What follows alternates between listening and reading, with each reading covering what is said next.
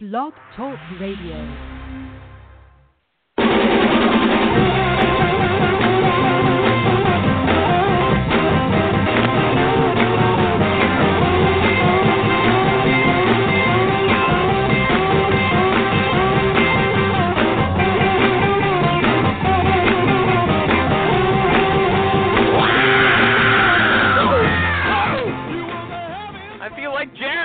When that guy shouts, "Hey, everybody, recruiting!" Yeah, Jer, recruiting animal here on April 11, 1 1. April 1 1, 2018. I'm going to be very quick. I read an article about diversity this week. It's very, very interesting, and I want to share it with you.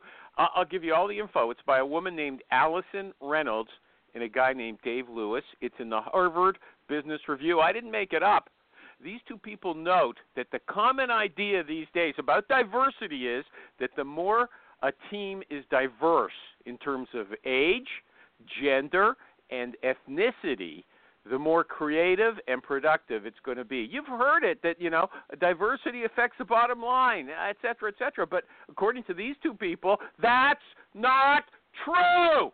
They have a test they've run over a hundred times, and they found no correlation between this kind of diversity I just mentioned and improved performance. You hear that? According to them, the kind of diversity that improves productivity is cognitive diversity. You can say it cognitive diversity. And by that they mean the way you think when you're presented with a problem that is new for you, right? And cognitive it's a big word I know. Cognitive preferences, they're established when you're young, right? So young that they're independent of education, culture, and social conditioning. All the other stuff that diversity normally is considered to be made of. So, you know, you can have a, a male programmer from Greece and a female programmer from Italy on the same team, but that's not going to help you unless they think differently in a way that goes way beyond their ethnic or gender identities. I found that interesting. And now, Jerry, Jerry, what show is this? The recruiting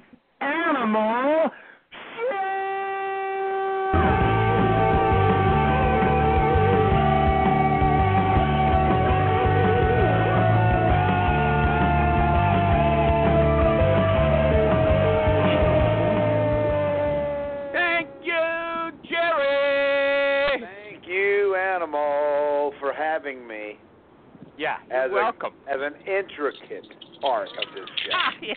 An integral And, part know, of the show. I won't deny. We are up against some pretty stiff competition today. You know, the the Zuckerberg show is on right now too. Is, is it still going? Oh yeah, Who's- day who's two. Who's rattling their stupid? It's probably uh, A stringer with the top down in his. Uh, Hey, stop it! You're making noise, you dummy. Okay? Not Astringer. Whoever's doing it, I, I'm going to have to go through every single extension again. both, calling both of and- them. There's a lot of people called in to, to Really? hear Astringer, believe it or not. I, I was trying to get the word did. out. Okay, let me. You know you didn't because you didn't post in your group. Okay. Oh, I mean uh, about I, voting for my band to be able to play with Night Ranger. okay. You know, they're, my, they're one of my favorite bands. They're from Canada. Yeah, Can you hold on a sec while I thank my sponsors? I want to thank my sponsors, everybody. Martin Snyder, S N Y D E R, the boss at PC Recruiter, the Swiss Army knife of recruiting software. Ninh Tran, N I N H Tran, T R A N, the hmm. COO of Hiretual, H I R E T U A L. The super duper sourcing tool, and finally Nick Livingstone, the hmm. CEO of Honeit, H O N E I T, the online interview technology. And as you mentioned, our guest today is Mike A. Stringer, an old friend of the show. Mike A. Stringer, are you here? Yes, Adam, and if I could just say something, it's interesting that you said a lot of people called in because I've been waiting for the the email from you asking me to be on again so your ratings would go up. Thank you very much. Thanks. Appreciate I appreciate it. Anything anything to boost the show, then I can show the ratings to these sponsors and say you can't live without me. Okay, so you know you per, you you know I always tell tell people if you got a specific issue you want to bring to the show, let me know. You only brought one. Why is online recruiting like online dating? Okay, so tell us. I don't know. I haven't got a Here we go. Well, it's interesting that you would ask a guy that gets a lot of chicks, right? Oh. He didn't ask me. He asked you, dude. You married Did married I way miss over that? your Were you asking me, Jerry. Animal? No, I was asking Mike Astringer, but you can answer after him if you want to. Go ahead, Mike Astringer. Uh, I'm worried How about is online right now. dating and online recruiting the same? Come on. This Well, better Jer- be good. Jerry, I'll just say that you married way over your head, so you're my hero anyway. Uh, that was my goal. so it's exact it's exactly the same because think about match.com and linkedin right? You look at profiles you pick out a profile that you want you you try and send an interesting message to get the person's attention. You have that initial phone call to see if there's a match. The first interview is just like a first date. As you go all the way through the process it's exactly the same uh, meeting a candidate on, online and meeting a chick online Okay, you know what? That was kind of bland. Uh, yeah, I really, I No, it's better. true. I totally agree with him. And you kind of have to flirt in a way. and I know that's I met apolitical, Kathy but online, and if she didn't meet And, and we all know how smooth A stringer is. Yeah, no kidding. but Yeah. you Very I mean, you have to have some sort of chemistry with your candidate Just like in Marlon order Brando. for them to connect with you. Kathy, no. Kathy, if you had Kathy, met Greg, Kathy, you would have been Kathy, let next me ask contact. Kathy a question. No, no, let me ask Kathy a question. How are you flirting with somebody online, a candidate? Okay, Give me I, a break. I, I, I, you know, in this political world, I shouldn't use that term, but you do have to create, I believe, a, a, a, a, some sort of chemistry, because most of the time you're not meeting these people in person. Just like I didn't meet my husband in person, I met him on Match. Okay, now give me an example. What kind of? Oh, how do you build chemistry? Come on, I'll ask everybody. How do you build chemistry? You build I mean, chemistry by finding things in common, by asking Uh-huh. a lot of questions about the other person. People Like what? in Like love what? to have Like what? such an Kathy, Like stop what? It, Kathy, Like stop what? It. Stop Like it, Kathy. what? You're giving it away.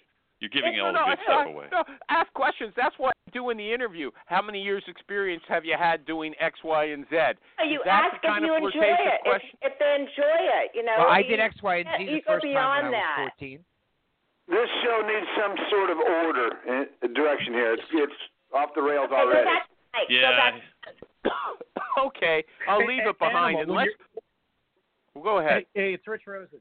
Hey, but so when you're talking to candidates, don't you just bring up any personal stuff? I mean, Yeah. I, I made more money bitching about my wife than I did than any other way to build rapport with people. Every you know, every guy's fighting with their wife about something. It, it Yeah, works she- like a charm. And she asked for does she ask for a percentage of those candidates? she spends it before she gets it. It's all right.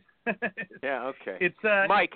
but that's Oh, sorry. No, But go that is ahead, Rich. actually a re- that that actually No, is a go really ahead. great point. I mean, I do the exact same thing. I, I find before I talk to somebody, I find something on their LinkedIn profile or their resume, something I can relate to to have a conversation. Can you pick lived, up? Can you tell us? Don't be general. Give me something to work with. It's concrete. I I find something on their LinkedIn profile. Like what? All right, I'll give you an example. Uh, you probably know I'm pretty passionate about boating, and uh, uh, I had a candidate a couple of years ago had that he was commodore of his yacht club, was actually on his LinkedIn profile.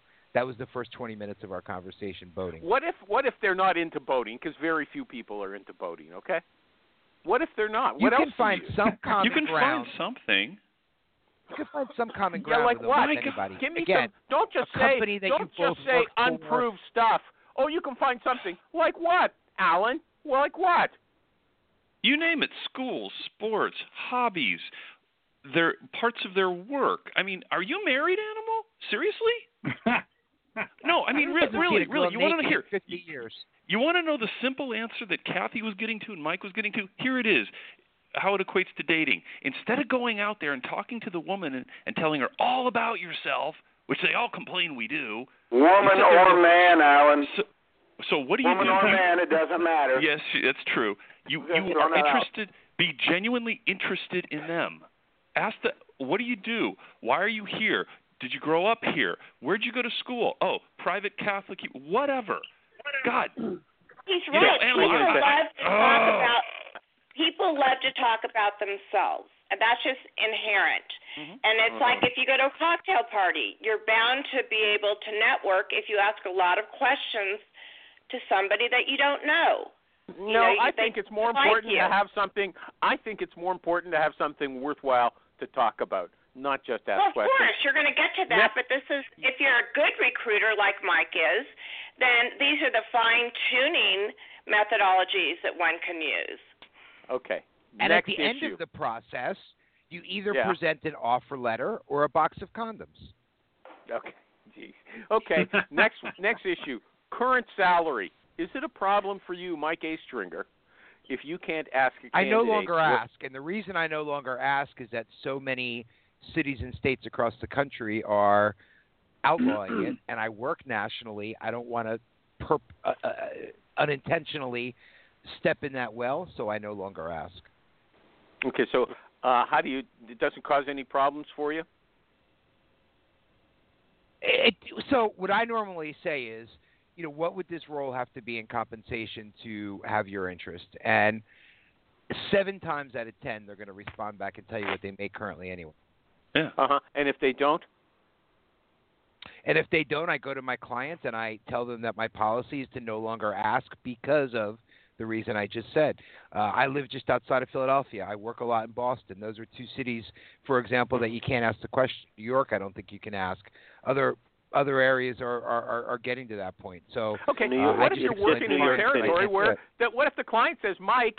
Mike, I understand if you're in Boston or Philadelphia, you can't ask, but I'm not in Boston or Philadelphia. I want you to find out. What would you do then? I haven't talked to you in two years, and you still haven't learned how to listen.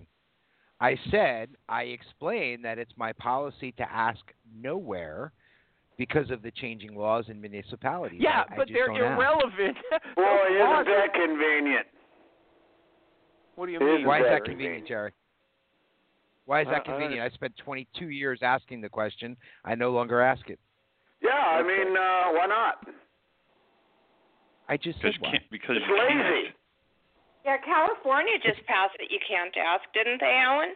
Uh, You can no but longer people- you can no longer directly ask, nor can any agent or anybody related or doing the work can they ask what you make. Is there a punishment for it? Right now, there's not. It's not even a misdemeanor, but they can build up enough evidence over time to get- to have a class action suit. I just, I've, yeah. But you had a great way of finding it out, Alan. I forget what you how you worded it a, a few You, you can shows give them ago. a range. You can ask them where they need to be Yeah, it's not financially that hard for this do. Yeah. move to make sense. Right, It's and, and you can easy. just Yeah, it, it, it's really a non-starter. The other one that's going to be coming up that I think will be a little bit different is wasn't it yesterday a circuit court just said um, I don't know if it's going to have to be published, but basically everybody's going to have to be paid same or similar within a relevant range. That one's going to start to get a little tricky. It'll never come through. Okay, next question. What if a candidate you you quote a certain uh, salary range? I don't know, Mike. Do you do you give them a range? What if they say, you, Mike, how much is this job paying? Do you tell them anything? I don't. I, I kind of laugh and say, uh, you know, I can't go first. Mike, Uh-huh. you have. Okay. What if you have to? I, I don't. I, I refuse to. I absolutely won't. Um, But what I'm saying if a is, candidate is not willing, if a candidate is not willing to talk to me about uh, what their compensation expectations are, uh, I will tell them, listen, I'm not going to let you price yourself out, et cetera, et cetera. But I will not go first. I absolutely will not go first. I never have. I never will. Excuse me. If um, somebody tells me, you know, if I know a job pays 120 and they tell me they're looking for 150, I will then say to them, really the, the the top of the range, the top of the salary band, the most that we can go for this role is 120, um, and have that conversation. But I won't go first. But Okay, what but if you hold on. have to, if if asked? If asked, I tell them I can't go first. I I need to know what your compensation expectations are. All right, let, let me It let really me let me put it a let me, let me put it a little differently. In California, if uh, you're my candidate and I say, "So, what's I ask your question, what's it going to take? What are you what are you looking for, whatever?" And you say, "You know, I'm not there yet, but what's the range?" I'm required to answer with a relevant range within the company's dot within. I mean, I have to answer with a relevant range. I, guess I'm can't. glad I can't Really? not answer it. Never heard that before. I wasn't even aware of that. I guess I'm glad I don't work in California. Yeah, well, it's other states mm-hmm. too. We're ju- I just know what the law is here.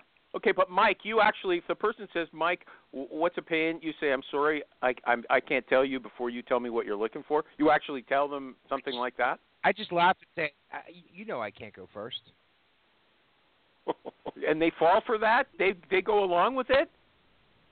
every time. I've never had a compensation conversation be a problem. Okay, but here's my question. Let's say You know, I'm a pretty person, blunt. I'm a pretty blunt Jersey guy, Animal. Right? People don't give me a hard time. Okay. Okay. Okay. So look, let's say the person gives you, uh, say, okay, Mike, 120. I'll I'll go for that, and then, but that's let's say it's not the top of the range. Okay. You don't say, but they'll say, Mike, I'm looking for 120 thousand dollars. They go out to the interview. They hear all about the details from the actual people they're going to be working with, and come back to you and say, Mike, I, I'm not going to take less than 140 for this job or 150. I mean, it's it's far more complex than than you sort of gave me the impression it was. It, it's it's worth more. What are you going to do?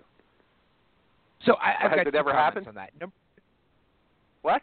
Uh, of course, people have come back and said they want more money. But number one, every contact I have with a candidate throughout the process, I remind them of a few things, and one of them is compensation. Yeah.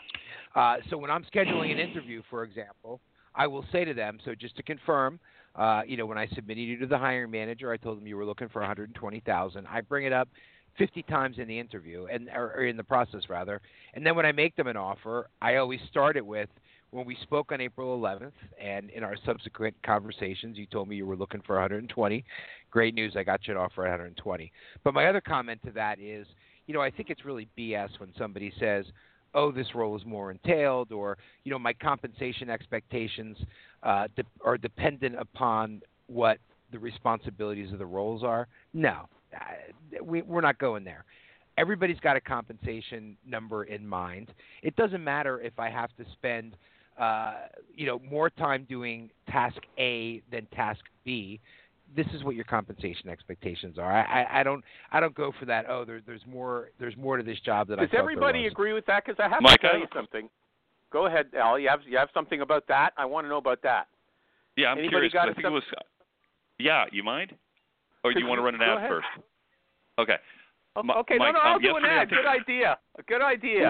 I'll get it because we're already Way to go, this. Alan. My apologies. My apologies. Apologies, apologies. Hey, everybody, recruiting animal here for PC Recruiter, the Swiss Army knife of recruiting software. You know, yesterday I read an article about how to create a brand, and here's what the guy said. He said, You want to try and reduce everything down to the simplest idea, and then you repeat some simple lines again and again and again. And that becomes your brand. And that's what I'm trying to do here. So I'm going to tell you that PC Recruiter is configurable, configurable, configurable. And you know what that means? It means you shape it to suit the way you work. It doesn't shape you. PC Recruiter doesn't dictate the way you work. You tell it how you want to work. And you might say, but Animal, I'm not a techie. I can't configure anything. But you know what? You don't have to worry about that because PC Recruiter has a support team that's dying to help you. They don't care if you're a solo recruiter working out of your own home, the basement, or the garage. Doesn't matter. Or if you're a member of a big recruiting company, a big recruiting team, actually, at a big company. You know why? Because big or small, they fit them all. So check them out, please, at pcrecruiter.net. Jerry, was that okay? That was Still okay. awake? That was okay. Good. Okay, Alan, back to you and, Alan, and before Mike. you comment on what I said, can I can I just say something? Go for it. uh, you know, I'm not a third party external recruiter either. So some of what my thoughts, opinions, and views are um, might be different on the agency side. No, no, I get. I'm a, I'm not external either. I'm just my. Okay. And I think Scott. I think Scott Love put put it out there yesterday, or Frank Colum, whatever. Um, it was a good question. It was what yeah, if Frank Risolvato. Yeah, Frank thank you. It was. It was. Okay, I should so have mentioned his name. I should you're- have mentioned Alan, his name. I don't have permission. you're It talking. was on Jerry's so- group. Let's just say it was on Jerry's group recruiters I'm who actually make placements. Okay, go ahead. Um, Jerry, whatever. Best group on the Facebook page currently. it's not it's not too common, but it happens when you and I are I'm the, I'm your candidate, Mike, and I'm saying I want a 100. I go in for the interview, I meet with the hiring team, and I come back and say, you know what? After learning more about this, this is really more than you and I talked about. I think that the comp on this really isn't a 100. It's more uh, 110, 112, something like that. You know, that's where I'm coming from.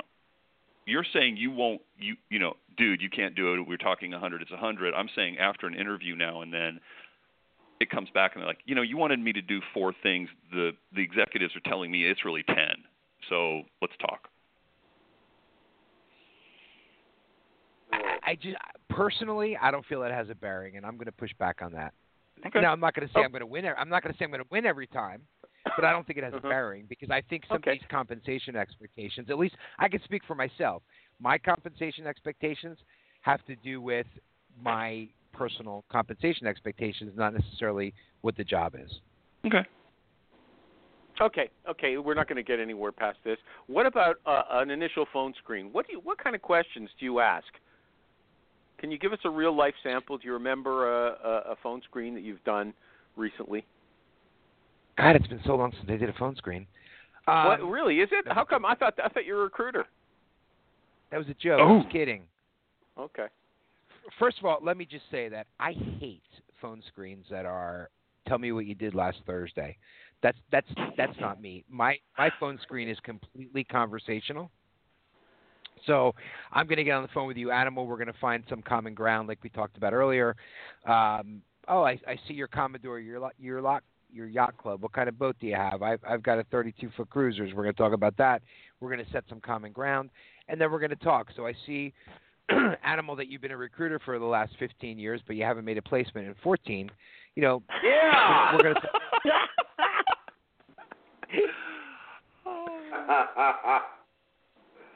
Yeah, Z- But you know, okay, we're we're going to talk. So it's all Hold on, I actually So- saw that you you have recruited recruiters. Give me give give give us some examples of the questions on your pre your your initial early screen. Okay, what what do you want to know? How do you ask the questions? If you can't, if you want us to pass off, we won't. We don't have to do this question. I can move on because it sounds like I'm not going to get a an answer. Do you want to tell us?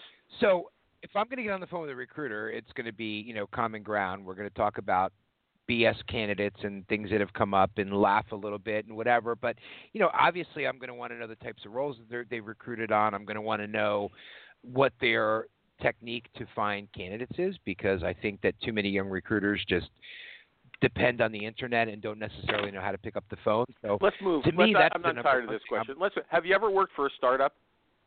Maybe you're working for startups I now. work- I don't know. 75% of the work that I do is with startups. Okay, now somebody wrote on Facebook just the other day that it's particularly exciting working for a startup because the recruiter It is. plays a really big role in building a new company. Would you agree with that? That it's different from working for a larger firm? 100%. I have started uh, in one startup. I started when the founder first got his funding. The founder was the only employee, and I helped him build his company. Other Uh-huh. other startups, I've gotten involved at 14 people and grown them to 120 or 130. That's that's really exciting. It's really exciting to know that uh, a company that I helped build, for example, sold to Citrix a year ago. Um, I take some pride in that. I feel like uh, uh, I was the guy that helped them get there. But they That's don't have a lot of money, right? They don't have a lot of money and they're kind of unstable. So I'm wondering if it's harder to work for. Like some people say, you know, I want to get some pay for some recruiting tools, sourcing tools. My company doesn't have the money or they're not willing to spend the money. Is it harder to work in a startup than in another situation? Harder to attract people, harder to uh, get the money to buy tools that you're interested in using? I'm not a big tool guy. I do have LinkedIn Recruiter. I do have Lusha. I do have. I always say it wrong. Hiretual. Your your uh, your uh, sponsor there. Sponsor? Those are the only Uh-huh. three tools. Those are the only three tools that I use, um, and I Uh-huh. use them primarily to get contact information to pick up the phone and make a phone call. Um, the bigger picture to me in a startup is the cultural fit of a startup. You're not going to pull somebody out of Microsoft or Accenture and get them to go work for a 20 person startup. But there are people that are excited to work in that environment. So, in your sourcing, if you're targeting people who came out of that environment, then really the best people to grab out of those are the people that worked for, for example, the startup that I worked for that grew to 120 people and then sold to Citrix. Once Citrix bought that company, there was an exodus out the door. Um, I had another. I, I've had several startups that have been acquired, and every time there's an exodus out the door. Yeah, so but hold on a I second. always One more those- question. One more question about that. Well, two questions. First of all, I want to know why you have LinkedIn Recruiter. Why you buy that? Secondly, I want to know um, why not recruit someone from Microsoft? Maybe they feel like you know a small uh, nobody in a big organization. Because the company's not going to here hire him. The, the startup's not going to. You take really- You're absolutely right. Rich, the company's not going to hire him. you don't think so, Rich? Oh, That's all I do are startups. For 22 years, though, I've done startups. They don't want the guy. They typically don't want IBM, Oracle, not Oracle so much, but IBM, Microsoft guys, unless they have got a mutual connection. It's not. It's generally not happening. So, so For where are you bringing at the least I people in? Sales guys for sales guys. Uh-huh. So you're bringing people from other small companies. Is that right? People who are used to Yeah, being they may have worked. ver- versatile. Yeah, they've gone to Uh-huh. Gone to a startup, been at Microsoft, been at another startup. Um, that that's what's going to get them excited at, at you know a 20 person startup or 30 person startup. And I think know, you you agree with me that when that 20 or 30 person startup becomes 100 and 110 and 120, those original first 20 people, the culture has changed, the company's changed, things changed. Yep, They're a great target at that point to go back to a 20 person startup. hundred percent, hundred percent. Okay. Okay. There's a recruiting tip for everybody that I didn't know. Hey, as Mike, has anyone ever gotten angry at you for contacting them? Because uh, Rich, Rich, people have gotten angry at him. Okay. You know what's funny? I think that was more prevalent 20 years ago than it is today. 20 years ago, Jerry knows, we used to get into battles with those. There was another It's because board you don't of, call of California computer- anymore. What's that? It's it's because you don't call California anymore. People in California always get mad at everything. Yeah, No, we you know, don't. No, we don't. Whoa, whoa, whoa, whoa, whoa, whoa, whoa, whoa, whoa! Who said that? Yeah. Don't say that. Who said that? Rich said that, Rosen. Okay. Was we're that you, slowing Rosen? down. We're slowing down. I disagree. No, no, no. this Hold on, hold on. You start dissing California, and I, I just want to politely and calmly ask, why do you think we're all militant? Uh-huh. I, I don't You're think militant. I said you're all that- liberals. more fragile. Fragile is the better way. to put it. We are so laid back. It's Bring ridiculous. it, son. You, oh my you god! Want, you want, I, I I had a guy call me. I had a guy call me a few uh, well, a while ago at this point because I left a voicemail saying San Fran instead of San Francisco. He left me a five minute like it was a five minute argument over how Hey, disgustingly rude and how much I don't know anything because I said San Fran. oh, Well, well, that's now, hold, now hold on. Now hold on. Now hold on. That's Let me true. give. Let me and give. if you call us Callie, we can't stand that either. Oh, I don't So, want. That's I right. mean, but you're gonna waste your time calling someone to complain about it. No, but especially for a salesperson. but Okay, what it is. can I get back? I get can I to get back to my? question, Po- though, I'm not interested in California. You're killing the show, California. Okay, we, F we don't want to hear about you. Okay, here's the thing. We thing. can get past All I for a hear, second. I hear But tons Animal, of I think wa- that it, Well, wait a second, Mike. I I, hear gonna say- people whining. Is show slowing down? I hear people whining that, hey, uh, you emailed me at work, okay, and it's a disaster. oh, you're dying. I gotta lose my job. You emailed me at work. How dare you? Let alone that you called me at work, right? Uh, it's ridiculous. It, and I see people complain, you know, complaining on Facebook that somebody yelled at them this morning, 6:45 or whenever they called. Go ahead, Mike. So you think people I was going to say, I think part of that is is by skill set too. Software engineers get 50 calls and emails a day. Uh, you know, they they do get annoyed by it a little bit. A sales guy will talk to you anytime. Uh, uh, accountants probably aren't getting as many phone calls. So I think part of that. Okay, I'm going to ask you. I'm going to ask you a also. question. Next question. Okay, I'm, uh, I got to pick things up. I got to do an ad. Okay, look, but here's the question I'm going to ask you when I come I'm, back. I'm sorry, I'm boring. Well, no, no, you guys have great you show. went started to. di- It got the conversation got too diverse. Okay. No, it's a good show, Animal. Yeah. Okay. Because of the best advice, Mike. Mike, what's the best advice recruiting advice that you've ever received. I'll be back in a second to ask you that question. Hi, everybody. It's Recruiting Animal here for Hire Tool, H I R E T U A L. And you know, Hire Tool is the super duper sourcing tool. You heard Mike Astringer uses it. You tell it what you want, and it writes search strings for you. You don't have to know anything. You could be stupid. You could be ignorant, like everybody says I am, okay? Doesn't matter. You could still be a recruiter. It does the search for you. It gives you back ranked results from top to bottom. It tells you who's best for your job, who is probably ready for a move, and it also guesses what salary range these people are in. It so you don't even have to ask them. The tool tells you, and it searches a wide range of sites: Facebook, GitHub, LinkedIn, you name it. Not only that, as Mike just said, Hiretual is famous for giving you good contact information. And you can get a free Chrome extension and try it out. Okay? So check them out at Hiretual, H I R E T U A L dot com. Okay? Best advice, Mike. Best recruiting advice that you've ever got. You've been in the business for a long time. Somebody must have told you something. The advice I always give to young recruiters is your reputation is all you have. We all do the same job. Many of us have a similar skill set. Your reputation, the way you do business, and your ethics are what's going to carry you forward in this career. Anybody else want to offer best advice they've ever had? Jerry, you're sleeping through the whole show. Sorry, I didn't like that answer. Well, I didn't no, know I'm what it means, but I'm, I'm not just listening. I'm just learning so much here. I'm just soaking it all in. yeah, I'm a sponge, yeah. you know that. okay, Mike. Wh- Why do you t- use LinkedIn Recruiter? I mean, I didn't understand that. It's, it's really expensive. Why do you use it? And you, you work as a team where you have to share folders of people and stuff like that. Why do you go for the big uh, bucks? I use the LinkedIn Recruiter Lite, um, and I use it because I do InMail when I can't find contact information, and I think that the search capability is a little bit better than the base LinkedIn account. So I don't even know what it is, 500 bucks a month, something like that. Might not even be that much. I don't remember, but um, Uh-huh. it's a relatively inexpensive tool for the ability to. Uh, I was running out of InMails before, so. Uh, it's I've been using it for years now, and it's a relatively inexpensive tool And people to be able answer to make people contact people candidates. answer I can't. pe- pe- pe- people answer your in-mails. Is that what you're suggesting? They answer your in-mails? They do, and I think I personally feel like I get better answers to emails sometimes than I do emails. Uh huh.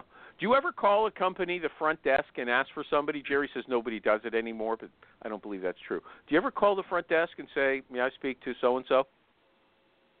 If I have a name and a company and I can get that direction, sure. I don't use the ruses that we were taught 23, 24 Yeah. years What- ago. but what oh, if, I met what such the, and such at a conference and I can't remember his name. I don't yeah. do that What kind if of the thing. gatekeeper? But if what if the receptionist says, "Who- "Why are you calling? What's the purpose of your call?" What do you say? Uh, then I might push the envelope a little bit. If it's a if it's a sales guy, uh, first of all, they're probably not going to ask. But if it's a sales guy, I might uh, say it's an inquiry about a product. Somebody gave me his name, something of that nature. What if it's an Um, accountant?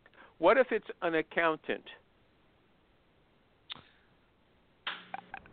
See, look what you went know that I've for. You went for the easy one. You went for the one for the person who's got an outside contact. Pick somebody who doesn't have an outside contact and tell me how you get through to that person. We want to teach the people who are listening to the show. Don't dodge the issue. Just say, "I wouldn't. I'd be flabbergasted." Oh, sorry, I, I can't answer that question. Goodbye. I hang up the so phone. it's a situational thing. If it's an accountant that works in an accounts receivable or an accounts payable, I'm calling about an Y- invoice. You're picking. You You look. know, you're picking the easy thing. ones. You're picking the low-hanging fruit. Come on. You want to talk to some. I'm you all know, about low hanging fruit animal. Yeah. Okay. If okay, you had you're seen some of the women I've question. dated, you'd know I'm about low hanging Yeah. fruit. Uh, okay. Now, what about this? I've been reading a lot lately that some recruiters can't get uh, good access to a hiring manager, and they say that you know, if you you've if you've got direct access to a hiring manager, you can get all your questions answered whenever you have to have them answered. You've got a 75% chance of filling a position. If you don't have direct a- access, it's 25%. Do you agree with that? Uh, not necessarily. So, I mean, I'm in house. I always have access to hiring managers, but when it comes to external third party recruiters, our hiring managers can't spend all day, every day talking to recruiters, particularly if they're working with multiple ones. So, I believe that uh, as the internal talent acquisition resource, I need to be strong enough and I need to have a strong enough relationship with the hiring manager and I need to understand the rec enough that I can communicate that information to you. It's very rare that an external recruiter is going to have access to my hiring managers. Okay. Anybody got questions for Mike? Michael G. Cox, you're pretty quiet. Anything that I could ask him? What uh, what positions are you normally recruiting for? I'm a generalist, so so Animal didn't really talk about my business, but basically I'm the outsourced talent acquisition resource for a number of small companies and startups. So I'm working everything that those companies have. So, you know, if you were happen to to look at my careers page right now, um, I am working on. Sorry, I'm bringing it up. I'm working on a couple of um, a couple of sales jobs. I am working on some digital project managers for uh, a, a, digital ad agency. I'm working on a director of marketing for a nonprofit. I'm working on a director of HR for a startup in Alexandria, Virginia. Uh, I'm working on a. Um, okay, so you uh, don't have a niche. That's what Mike, Mike, for, Mike, Michael G. Cox really wants to say. Gee, Mike, it sounds like you don't have a niche. How can you recruit for all of these positions when you don't have any in-depth knowledge of any of them? I'll tell you why I don't. Because in the recession in whenever it was 1999 or 2000 i was an it recruiter living and working in las vegas those were probably the worst two things to be at that point and i said to myself i will never be in that position again so i consider myself uh, a search recruiter and uh, a generalist and uh, i work on every role internally for the clients that i work with Okay. Be those but technologies, sales, do, do the candidates do the candidates ever challenge you then? Hey, Mike, you don't know anything. Why should I deal with you? Why, why would they? They're they're they're, they're working with an, an internal resource. They're not working with an external third-party recruiter. There's a huge difference there. If I was an external third-party recruiter, I would probably have to find a niche. Okay. Okay. Any other questions? I'm opening it up to the everybody. Hi, Maureen. Maureen just joined the show. Hi. Hi. Anybody else? There's a name from the past. Oh, she- I didn't ask you to whisper, Maureen. I just said hi. Okay. Hi, Mike, are Maureen. Hey, Mike, how are are you- you? Mike, are your candidates usually? Let me do an ad, okay? I got another. Oh, ad. why not?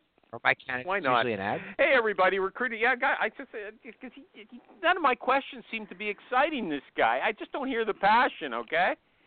Bring, I like Uh, someone who brings I brings thought that the was show an animal up. bad word. Plain when he has passion, and now when he's giving you actual factual information, you're bored. Okay. There's no pleasing anyway. you. Yeah, yeah, okay, Maybe he well, needs to come, move you to pick me. You California. help me, Kathy, when we come back after this ad. Hi, everybody. Recruiting Animal back again for PC Recruiter. A few minutes ago, I said the great thing about PC Recruiter is that it's configurable. But did you know that it's also very versatile? It can do anything. That's why Martin Snyder calls it the Swiss Army knife of recruiting software. It's good for all kinds of recruiting. You can use it for temp staffing or direct hire or executive search. And you know why? Because it's configurable. That's right. It's highly configurable. They they don't impose their workflow structure on you. You shape the software yourself. If you listen to this show, that's one thing you're going to go away with. I don't care what anybody else says. I'm going to hammer this into your mind. So check them out, please, at pcrecruiter.net. Michael G. Cox, what's the key word? Configurable. Yeah. Okay, Kathy. ask ask. Ask I, I don't have. A, I'm not. go- No, I, I'm waiting for you to ask something provocative. Go ahead. Oh, well, provocative. Yeah, I'm He's bored, provocative. but you're he likes asking to talk me boring, about sex all the run-of-the-mill time. questions. okay, yeah. How do you get your contact info? You told us Lusha and Hiretual. What's your method of first contact? You said in mail. Is It's that usually- always it? It's usually an, an email or an in-mail. I will follow that up with a phone call, uh, Yeah. but it's usually an email or an in-mail. What's your email subject line? Do you like boats? Is that you Uh, write? Is uh, that what you write in there? Do I write what? Boats. I'm Boats. joking. What do you write in the subject listen. line? Uh, maybe you do write about Listen, boats. I don't know.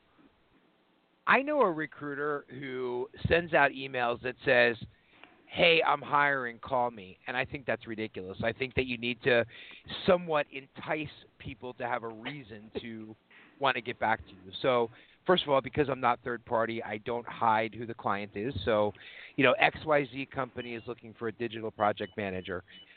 My email is two or three paragraphs of a couple of lines out of the job description, who the company is and what we do, uh, a link to the to the job description on the careers page. Would love to have a conversation with you. Uh, if this isn't an opportunity or a company that you might be interested in, I would appreciate you forwarding my email to anyone you might know who's qualified and interested. Do they Bang, ever do that? Do they ever do that? Do you ever get referrals through that method by asking people to forward the email? Every single day, no. Do I get them? Absolutely. Because, you know, I think that one of the mistakes recruiters make is they say, hey, give me names, give me names, give me names. You don't know who I am. You don't know my company. You don't know uh, w- what I'm going to do with that information when you give it. So I feel like asking someone to forward my message is a more effective means than asking for names. Okay, so if you actually called the person up, like you said, you phone them if they don't reply to your email, and per- you decide this guy's not interested, uh, do you say, well, do you know anybody, or do you not say that? I do say, do I know anybody? But I'll also say, you know, I sent you an email three or four days ago. Uh, please take a look at it. The, a link to the job description is there, and if you know anybody, uh, please forward it to them and have them get in contact with me. Is that your voicemail? Is that your voicemail? No, I don't leave voicemails. You don't leave voicemail? Why not? Because if I leave a voicemail, then I'm harassing them. I'm stalking them if I keep calling back. Jerry said they they see that you've called anyway, okay, in their call in their caller ID. You can't tell you can't fool people. They know that you're stalking them, okay? There's You call no way. from a private number. You blocked your not your line. Jerry I mean, says what's don't do it. No. Jerry says don't do it. Lock your line. I don't block. Ah, I don't come block on. No line, one but I also don't you block it. I'll Listen, tell you also why I don't blocked my line. I blocked my line because I've had like candidate stalkers. I mean, so Uh, one one out of ten billion. Come on, Kathy. no, I've had I'm with seriously, you, I have. My. I don't block my line, and I don't call 50 times. I will send somebody an email. I will send them a follow up email. I will call maybe twice. And if I don't get a response from a couple of emails and a couple of phone calls, they're obviously not interested in talking to me. I mean, uh, four- you know, you're not going to force to somebody to have a conversation with you. Okay. Four attempts to contact and and you said and you said the email line says hiring project manager. You put you put the job in the email line, which some people say never do that. Never put in the I, don't, e- I not the only put the job in the subject line, but I put the company name in the subject line. Yeah. If you're internal, Okay. who cares? If- If you're internal, it's not a big deal. Okay. Okay. And you'll call people at work. Or we handle the gatekeeper challenge. What what what if when you know you make a presentation, you talk to somebody, Mike, I'm not interested. I'm happy where I am. Do you make an attempt to persuade the person, or do you just say thanks for talking to me? Maybe we'll speak again. So if somebody, if I get some, so there's a difference between getting somebody on the phone and somebody returning your phone call and email. If somebody returned my phone call or email, uh, there's a reason why they did that. So I'm not going to just take no for an answer at that point. I'm going to, uh, they returned my phone call or email. I'm going to find out why. There was obviously some reason why you replied to my email or, or, or called me back. Um, if I call someone and get them on the phone and present them the opportunity, and they tell me that, that, they're not interested, now then I'm going to just move to, to you know, who do you know? Can you forward my email on? Really, you're not going to say, you know, they say I'm happy where I am. What's making you happy? What do you like there? You don't you don't challenge them to, you know, spell it out and then attack their reasons, telling them they could get more with you, more that what they like with you. You know, my approach to recruiting has never been used car salesman, and to me, that's used car salesman. Uh, there's a couple of things I don't like in our industry, and I won't get too deep into this, I promise you, but I don't like the used car salesman approach, and I don't like spamming. And those are 2 Uh-huh. things I'll never do. If somebody tells me they're happy in their job, what in the world am I going to say that suddenly they're going to say, "Wait, you know what? I am unhappy in my job." And I know that's not everybody's approach, but it's mine.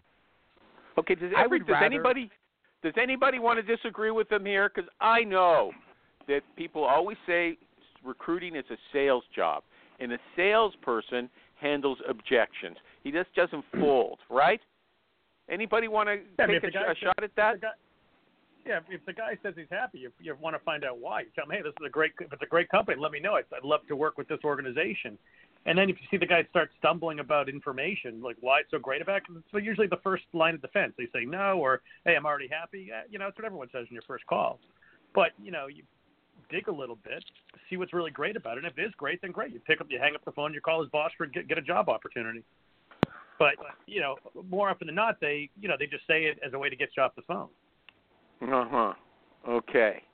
What about age? Does age make a difference in a recruiter, Mike? Would you hire a 50-year-old cashier from Kroger's and, and and turn her into a recruiter? Could you do that? I don't know if I would hire a cashier from Kroger's, but I would rather hire a 50-year-old recruiter than a 25-year-old recruiter. Oh, really? It's Kroger's actually. We don't have them here, so I made a mistake. It's Kroger's, right? Maureen shops there. Okay. Why why would you go for the uh, middle-aged person rather than the kid?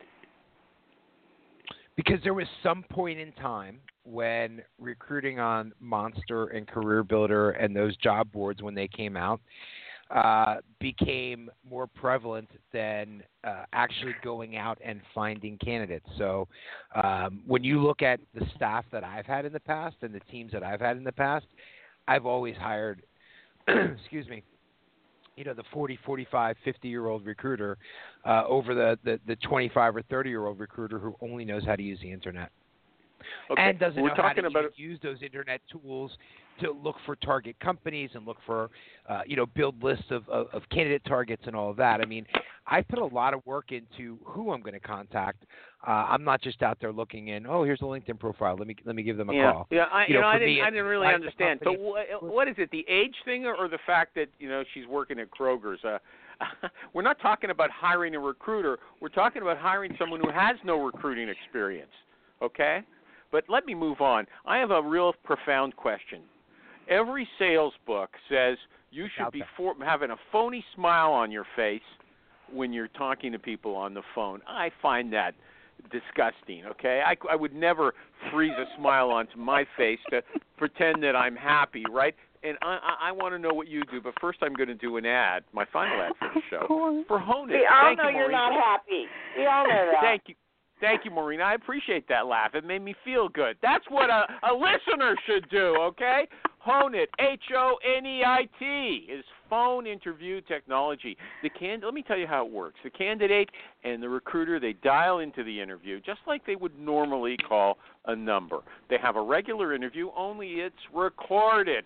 So you got an audio recording after the recruiting uh, interview is over, and not only that, that recording is automatically transcribed into notes, words that you can search, and all the information is there. You don't have to worry that you didn't hear something incorrectly, that you couldn't keep up with the speaker and you forgot some details. It's all there. You don't have to worry about anything. You can just focus on asking the questions, right? And then you can share. The information is easy to share, especially easy because if you've got a, a key question that the hiring manager says, Mike, Animal, oh, Maureen, ask this question. I got to know the answer to it. When that question comes up, you press a button, and uh, the person answers, then you press a button, another button, and that is highlighted as a clip that the hiring manager, who's ever on the interview team, they can just focus right in on that. Okay, and so I think that's all that I have to tell you uh, about Honeit. H O N E I T. Honeit.com. Check them out. Thank you. Okay, back to phony smiles. Mike, you pretend to be happy when you're on the phone. you pretend to be happy. I'm a pretty miserable guy, and I work I 14 plus hour days. So uh, I don't know that I have a fake smile on my face, but I do get up and walk around. Um, you know, I try and have some energy to my conversation, and I do get up and walk around and and so forth. Well, but look what he used Why to don't you ask around. them? You know what? I know personally that Mike has mentored many young recruiters, and he's also very philanthropic. Why don't you ask him about that? I don't care about his philanthropy, and I, I will ask him about the young recruiters. I I sort of gave him an opening with that 50-year-old cashier thing, but he didn't bite on it. Okay, very much. But but here's the thing, Mike. I would have been want a to know. 50-year-old cashier. yeah, okay. When you're when you're walking around, does that mean you've got a wireless headset? What kind of uh, phone do you have? I have a wireless headset, and I use Skype Yeah. as my phone. Oh, you Skype, and you get good quality out of that. A wireless headset with Skype. I'm using I'm using Skype and a wireless headset right now. Oh, you're okay, but you're not really loud, at least from my connection. But I didn't complain about it at the beginning. Okay, well that's not bad then. Well, but why I, are you I working? travel a lot. I travel Uh-huh. a lot, so I use Skype as my phone number because wherever I have my laptop, I have my phone. Okay, and you use it. Why it works on Wi-Fi? If you're traveling, I assume you're using Wi-Fi. Is that right? I'm on wireless Wi-Fi right now. Yes. Oh, Really, it's not bad. Okay, and uh, Maureen, what do you say about that? And by the way, right? the Skype phone is is two dollars ninety nine a month for unlimited calling, so it's great. How much? Two dollars and ninety nine cents a month. Really? Okay, very good. Okay, so uh, and if you don't yeah. answer it, so four rings and it goes to my cell phone. So I don't even have to manage multiple voicemails because four rings it goes to my cell phone and and my cell phone is the voicemail. Okay. So here's the thing. There's a tool called Textio, and it analyzes job descriptions and it highlights for you places where you might be making a mistake using words that are biased, like some words they believe are more masculine. Uh, uh, they appeal to a masculine audience more than a feminine audience. They, they make women nervous. I'm not kidding. Okay, do you believe that's a real problem? If you're writing a job description, No. do you think about No. my audience? That, no. Okay. No. Why do you Uh-uh. work 14? Why do you work 14-hour days? That's not that's not normal, is it? I work some part of seven days a week, and um, I, I mean, right now, very, very thankfully, I'm blessed and I'm very busy, and just to get it all done. Really, I know Rich Rosen works at nighttime in front of the TV planning his next day. Is that what you're counting as your your work hours, like 14 hours? I don't plan I don't a day. I don't have time to plan a day.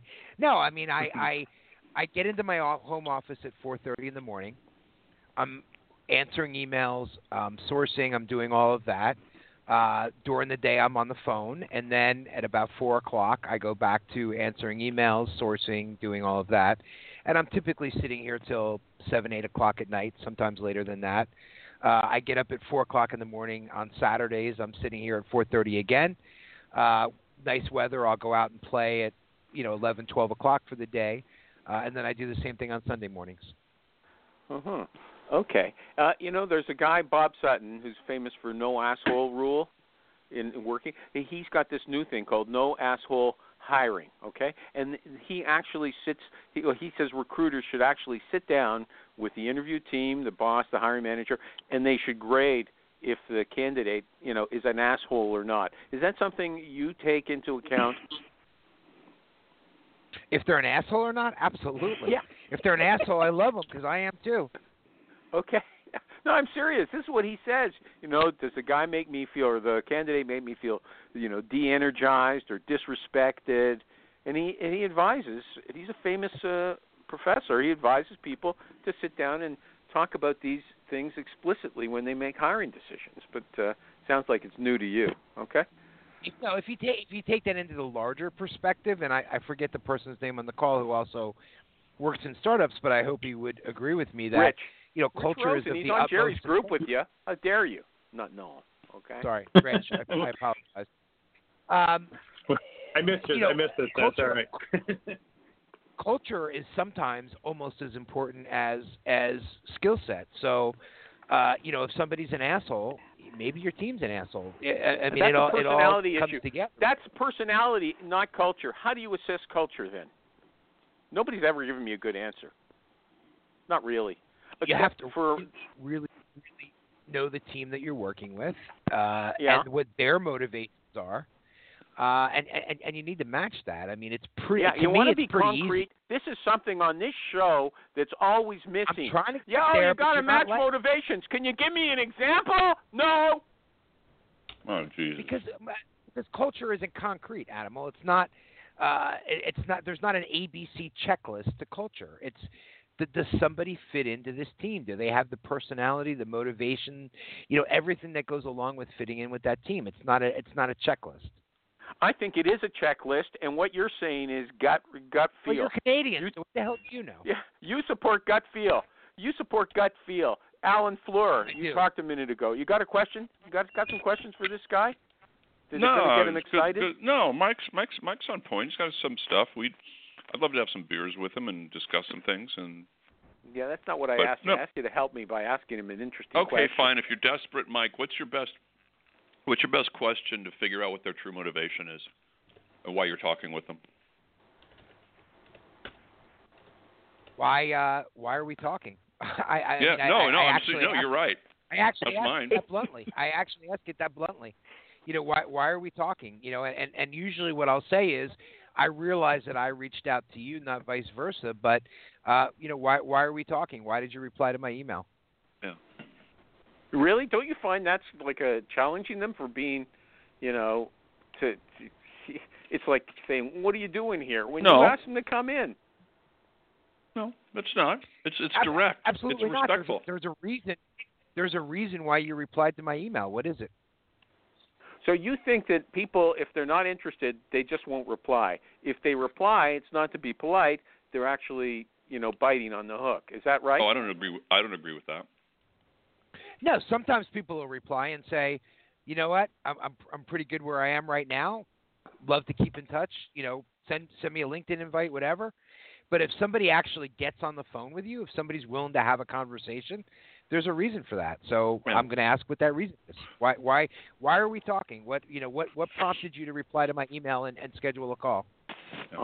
Here- Here's another one for you, Animal. If they say, if, for me, uh, I'm doing okay, et cetera, et cetera, I'll, I'll reply back and I'll say, great, would love to keep in touch. Do me a favor. If you could send me a LinkedIn connection, I'd appreciate it. I'm in LinkedIn jail for the next 24 hours. I use that as a motivation because if they within, if I get them to send me an invitation within the next two hours, I think they're actually a little bit more motivated than maybe they even realize. So you're willing to say that you're the kind of person who ends up in LinkedIn jail. Okay, uh, Alan, I, I thank you very much for that tip. Mike, final Alan, I'm curious. Why did you end up in LinkedIn jail? How does somebody end up in LinkedIn jail? No, I didn't. I'm just, no, I didn't. I have in the It's past. It's a ploy. Oh. It's a ploy, Mike. Wake up. Any final words, Mike Astringer? Uh, Animal, I'm sorry that uh, my my um, No, I thought it was an okay appearance show. today you did just not seem go you, as you, well you as don't it- seem excited. you don't seem that excited. I mean, and we didn't fight about anything. I I was expecting a little fireworks. Everybody's gone quiet on me. I, I'm just trying to pep it up. Did you not okay? ask me to be on my best behavior today? Yeah, I did ask for that, but you know what that means something specific. Let's not get into that. Kathy Manis, Alan Fleur, Michael G. Cox, Maureen Sharib, Jerry, Rich Rosen, and Michael Astringer. Thank you! Oh, kiss me, baby. You sexy thing. Oh!